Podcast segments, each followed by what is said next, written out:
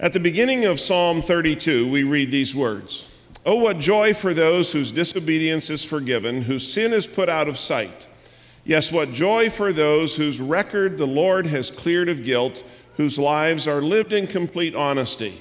And it was David who wrote this psalm, and probably reflecting on his own life and how far he had strayed from God at one point in his life. And he says at the end of the psalm, Many sorrows come to the wicked, but unfailing love surrounds those who trust the Lord. So rejoice in the Lord and be glad, all you who obey him. Shout for joy, all you whose hearts are pure. So, not only are we encouraged to be honest before the Lord, but we're encouraged to be obedient and to be uh, as forgiven people. And then we're to come into his presence with, with all that we are, singing and shouting for joy, rejoicing in the Lord, because God is worthy of our praise. Let's bow in prayer, shall we? Gracious God, fill our hearts with such true appreciation today for your grace that is ours each and every day, that we may avoid all tendencies towards self righteousness and join in the joy filled life that you've called us to. Let, our pra- let praise today fill our lips and may it be an acceptable offering to you. We pray in Jesus' name. Amen. We're going to be talking about a subject that is referenced in a story that Jesus told uh, in Luke's gospel called the prodigal son. Now, I'll explain the meaning of the word prodigal uh, a little bit later in this morning's message, but this is a story about a son who grew up in a good home. He was, came from a religious family. One day he decided to leave his family, leave his faith, leave his, all the security of home, and strike out on his own. To spend his time, his money, and, and his life, in the words of Jesus, out in the far country. And only uh, he finds out that life on the outside is not so easy. And he finds out that sin is fun for a season, but it leads to a lot of bad ends. And after a while, he returns home and he's begging his father to take him back. Now, it's an important story with a lot of different storylines, but I want to use the story today uh, for talking about the prodigals in our own lives. Maybe today you're praying for someone you love a son, a daughter, a brother, or a sister, someone very dear to your heart who seems to have abandoned everything and everyone for life in the far country, as Jesus put it.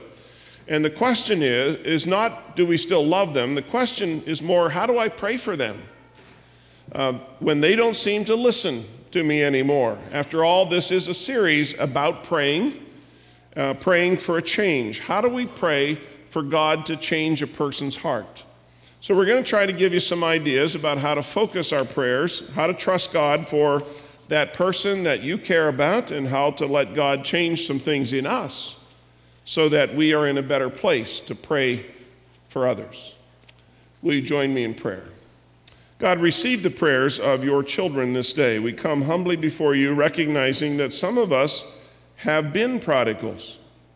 We foolishly desired freedom from family and faith and all that we hold dear and we've demanded much, and we've conceded little, and we've wandered around in the far country, and we found our way back to you and to those we love and those who have prayed for us, and to you who has welcomed us back into the fold of your love. So, hear our prayers today for all those people who are still searching for meaning and purpose in their life. And hear our prayers today for those we love but can't seem to find a way to connect with, who have rejected family and faith and everything we hold dear. Help us to trust you. Help us to be faithful in prayer.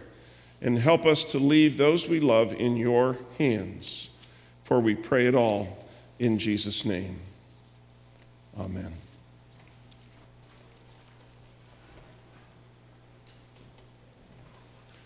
I can't tell you how many times I've had someone say to me, I have a son or a daughter that I don't believe is following Christ.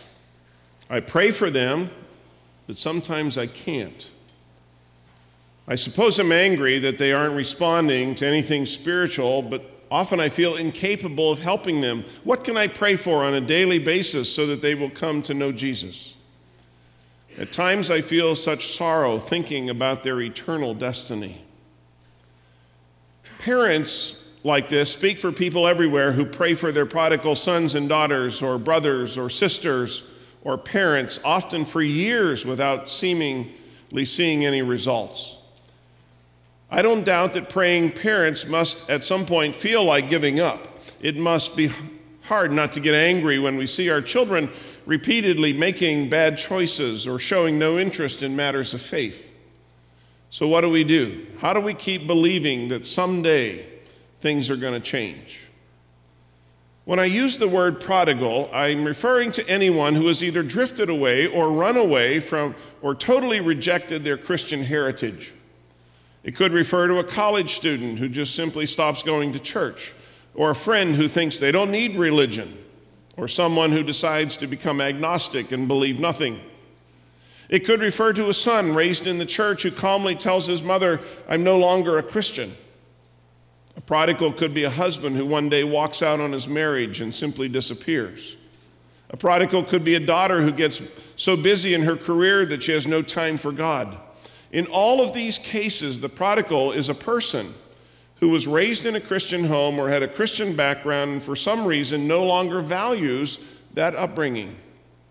In thinking about situations like this, we may wonder if the prodigal is still a believer, if they, or if they are just a person who's far from God because they no longer walk the walk of a person of faith. The short answer is only God knows because only God knows our heart. We might have a pretty good guess, but it usually doesn't make sense to spend time wondering if they were ever really truly committed to Jesus Christ in the first place. These questions are important and go to the matters of the heart, and they are, the heart is known only to God. Because we see, we see only on the outside, don't we? It may seem easy to conclude that a person we thought we knew so well never really made a commitment to Christ in the first place, but our knowledge is limited. While the prodigal may appear to have totally rejected their background and their heritage and their faith, they may give all the appearances of being far from God, but only God knows for certain. I'm thinking about the people we love that seem to have slipped from the faith. It's, it's so crucial that we start in the right place. Nowhere is this more important than when we pray for a person because we have so much invested. We may be tempted to give up because the pain of praying when nothing seems to happen is sometimes overwhelming. But what about the prodigals who have at one time been believers and then walked away from everything they knew to be the truth?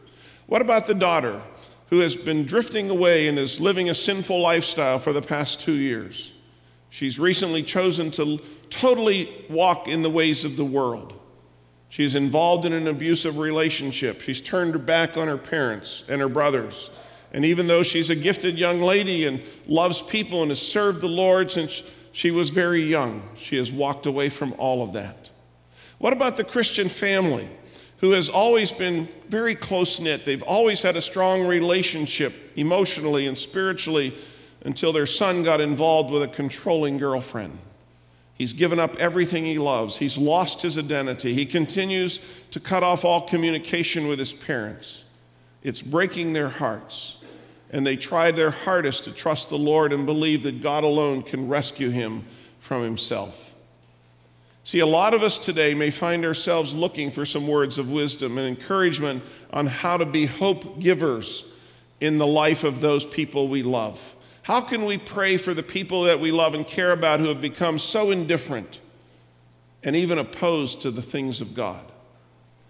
The stories I've heard over the years are not always just about our children, though. A prodigal may be a wife who ran off with someone at her office and now has rejected her family and her faith. It might refer to a brother who used to be a student youth leader and now refuses to go to church could refer to a Bible college graduate who now lives an openly destructive lifestyle. These are all people who have learned about Jesus at some point in their life, but now reject the very faith that they were once taught. Very often, prodigals start out as people who, have in, who were people who were deeply hurt by the circumstances of life, feel abandoned or cheated or mistreated by God. These things do, in fact, happen, and they happen more often than we'd like to admit. If we go behind the scenes of even the best Christian families, we know most of us would have a story about a prodigal son or a daughter or a husband or a wife or a loved one. As far as I can tell, there's no way to guarantee that it won't happen to someone close to you. And for that matter, I know of no way to be certain that we ourselves may not become a prodigal someday. That's why we have warnings in the New Testament to pay attention to how we live and to take nothing for granted. Ephesians 5:15 says, "So be careful how you live. Don't live like fools, but live like those who are wise." 1 Corinthians 9:27, "I discipline my body like an athlete, training it to do what it should. Otherwise, I fear after preaching to others, I myself might be disqualified." You see, prodigals happen. In stating that, I don't believe I'm being a pessimist. I'm drawing simply a conclusion based on serious reading of the New Testament and a lifetime of dealing with hurting people. The story we call the parable of the prodigal son in Luke's gospel is universally regarded as one of the greatest short stories ever told because it speaks the truth about the human condition. Prodigals happen, and this is the problem we face. It's the problem we continually struggle with. So, my message today is not about how to bring the prodigal back. They won't come back until they're ready.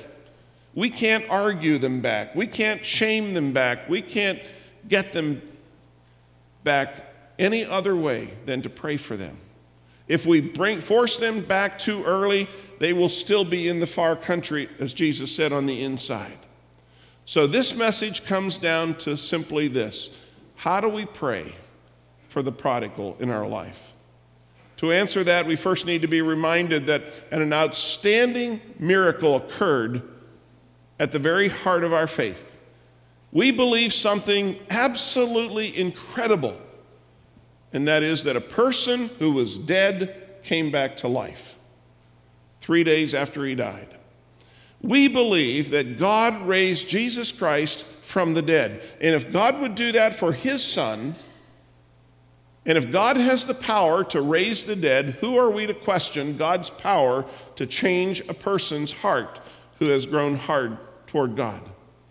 What were the chances that a person who had been tortured and hung on a cross and then buried in a grave would be raised to life three days later? The odds would seem against it. So the lesson is we can't start with what our eyes can see. We can't begin with what we can figure out. We can't trust our feelings in something like this because emotions play tricks on us. We must start with God who can raise the dead, not with the person who is spiritually dead. And if, it's God, if, it, if it is God alone who raises the dead, then our focus needs to be on God. Here are three verses that I think will help us as we think about praying for the people we love. Proverbs 4:23. Guard your heart above all else, for it determines the course of your life. Guard your heart above everything else, for it determines the course of your life. Proverbs 21:1. The king's heart is like a stream of water directed by the Lord. It guides it wherever he pleases. Ephesians 1:18. I pray that your hearts will be flooded with light so that you can understand the confident hope he has given to those he has called, his holy people who are his rich and glorious inheritance. Now, when the Apostle Paul talks about the heart, he's not referring to this organ in our chest that pumps blood throughout our body. The term heart in Scripture refers to what we might call the real you the place inside of you where all of the decisions of life are made. The heart is the place where we decide what values we're going to live by, in what direction we're going to go, and how we're going to live our lives each and every day. Every important decision that we make in life starts in the heart. And our heart has eyes that are either open or closed. When the eyes of the heart are closed in the light of, uh, to the light of God, we stumble around blindly through life. We make dumb decisions, one after another. We fall into sinful behaviors. We break God's laws. We end up in the ditch. And we make the same mistakes over and over again. We enter one dead relationship after another. Why? Because the eyes of the heart are shut. And when they're shut, we lack moral vision. The light of God is shut out of our life. That means that we can see and be blind at the same time. That is, we can have 20 20 vision with our physical eyes, but the eyes of our heart can be blind to the light of God. There are lots of people like that in the world, and they're among our friends and our family and people we work with. And physically, they can see, but spiritually, they are totally blind. It describes a lot of people. People even raised in the church. They know God, but their eyes are so filled with the things of the world that they are blind to the truth of God. Let me illustrate. A young man who had been raised in a Christian home has been going to church for years. He was brought up in Sunday school and went to vacation Bible school, children's ministry, youth ministry, and now he goes off to college.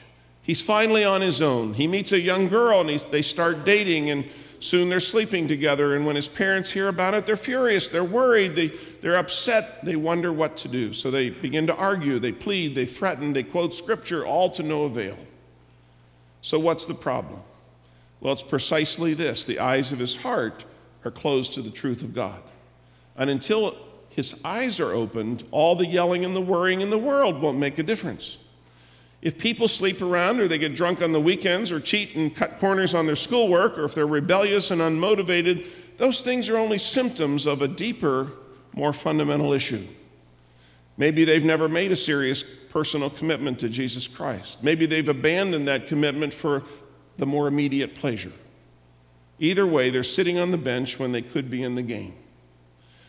Now, I tell you this with total confidence that once we get into the game, once Jesus Christ becomes the center of our life, no one will have to tell us not to cheat, not to sleep around, not to get drunk, not to do drugs or anything else. Those behaviors that indulge the flesh won't have power over us. Once the eyes of our heart are opened, the light of God's truth comes flooding in, and we will never look at life the same again. You see, the heart of the problem is the problem with our heart. Sometimes we worry too much about the symptoms without dealing with the root issue. So we should be praying, open the eyes of their heart, Lord. Because when that happens, life radically changes.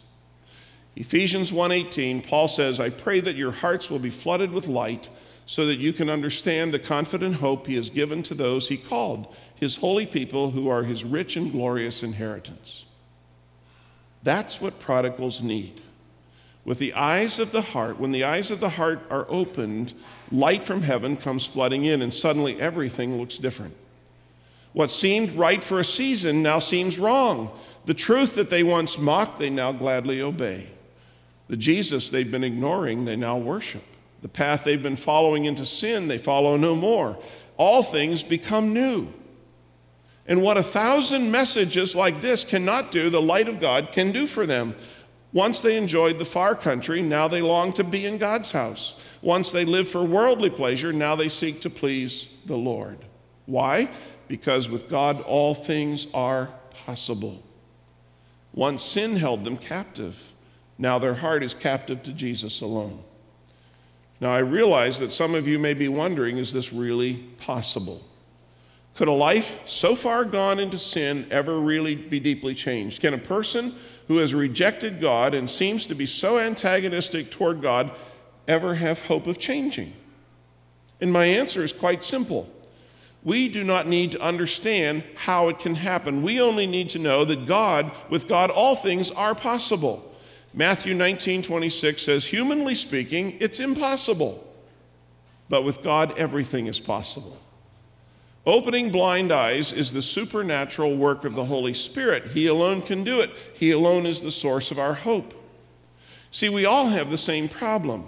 This is why we pray for our children and our grandchildren and for family members and our friends and our loved ones who today may be, you know, strayed from, from the, the, the walk of faith.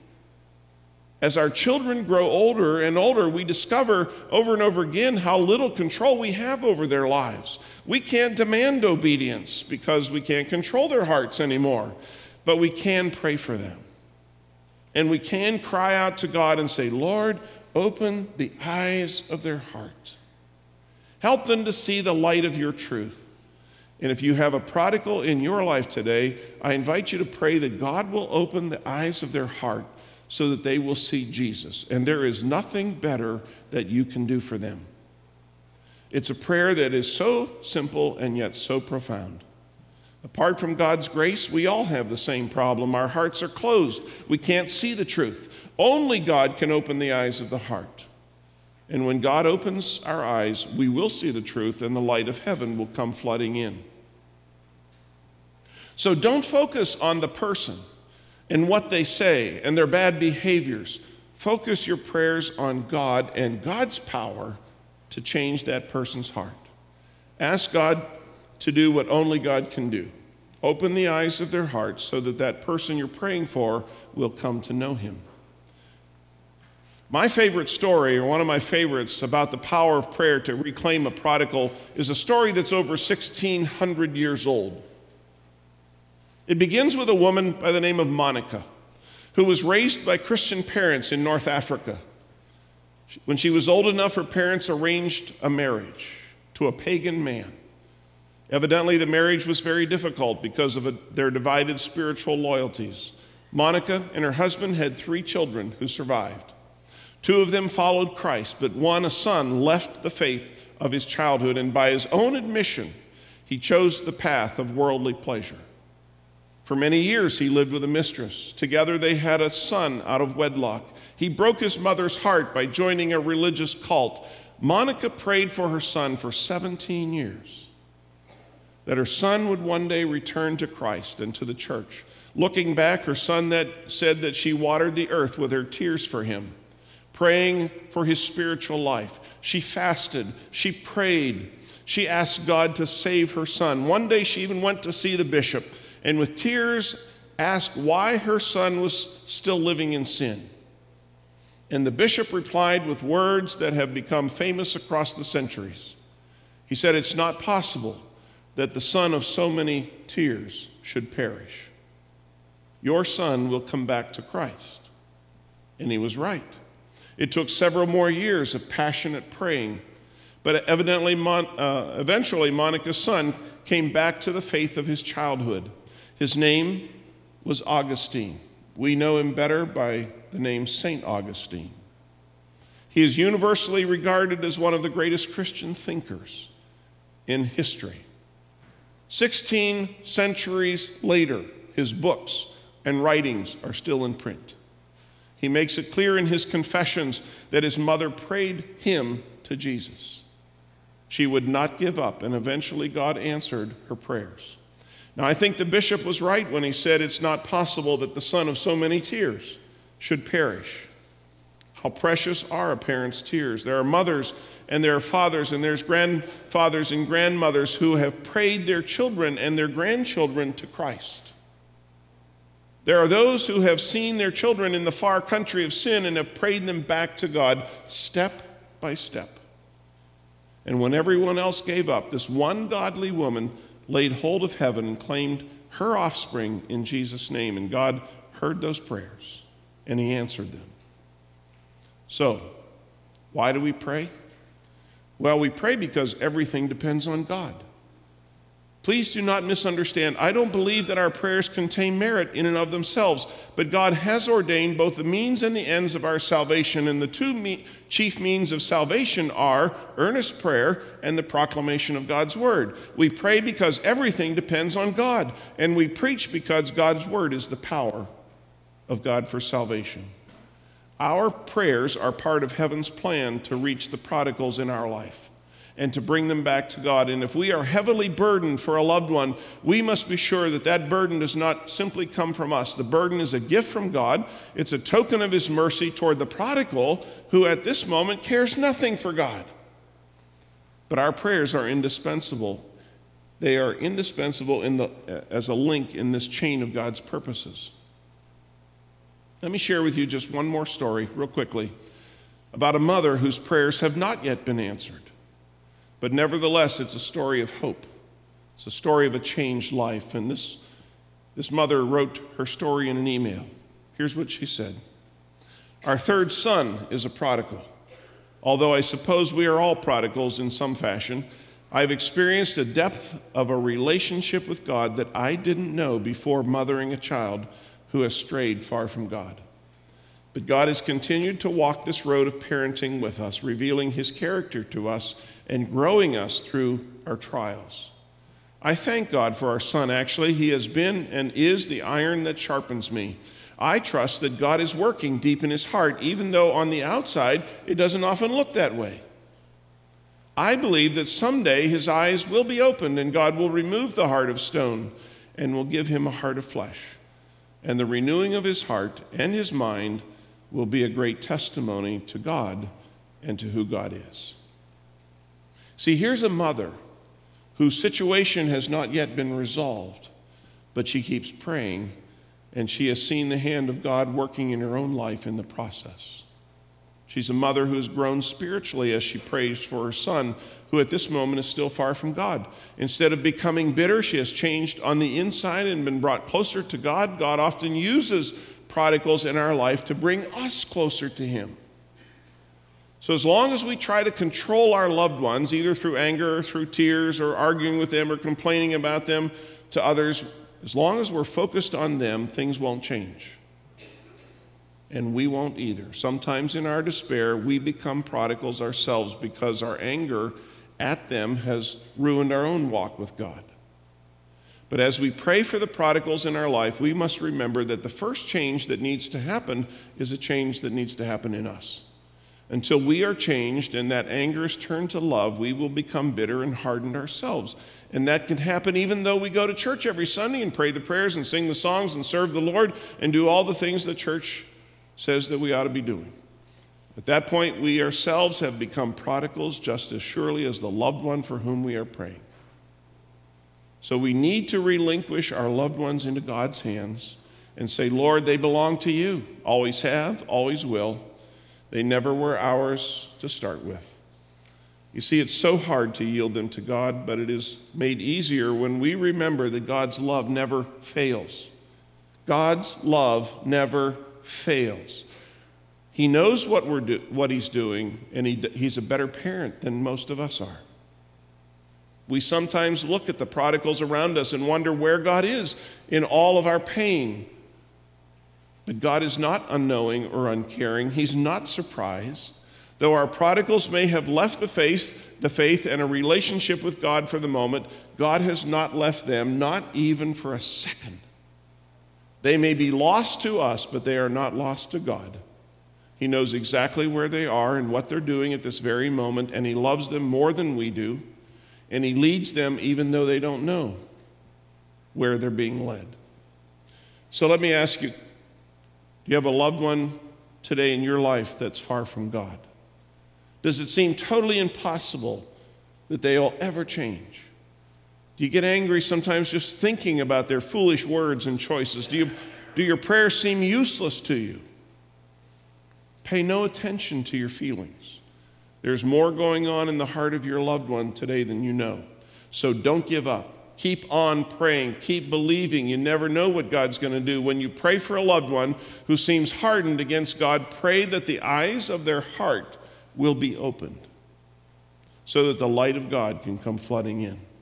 And if that seems hopeless, at least it puts the hopeless case at God's doorstep, which is where it belongs. You know, on the Saturday night before that very first Easter, there was a hopeless case buried in a garden tomb. But on Sunday morning, the whole world changed. You see, you never know what God's going to do, so keep on believing and keep on praying. God specializes in impossible situations, and He loves to prove that hopeless cases aren't hopeless after all. So never give up. Pray, pray, pray, and keep on praying. Your prayers accomplish more than you will ever dream. Let's pray. God, we come to you today on behalf of all the prodigals in our life, and we come confident of your faithfulness. Enable us to put our trust in you and to keep on praying no matter what the circumstances, confident that you hear and you understand, and it's your desire to seek and to save those who are lost. Free us from trying to do it all by ourselves but deepen our faith and our trust in you this day. We pray in Jesus' name.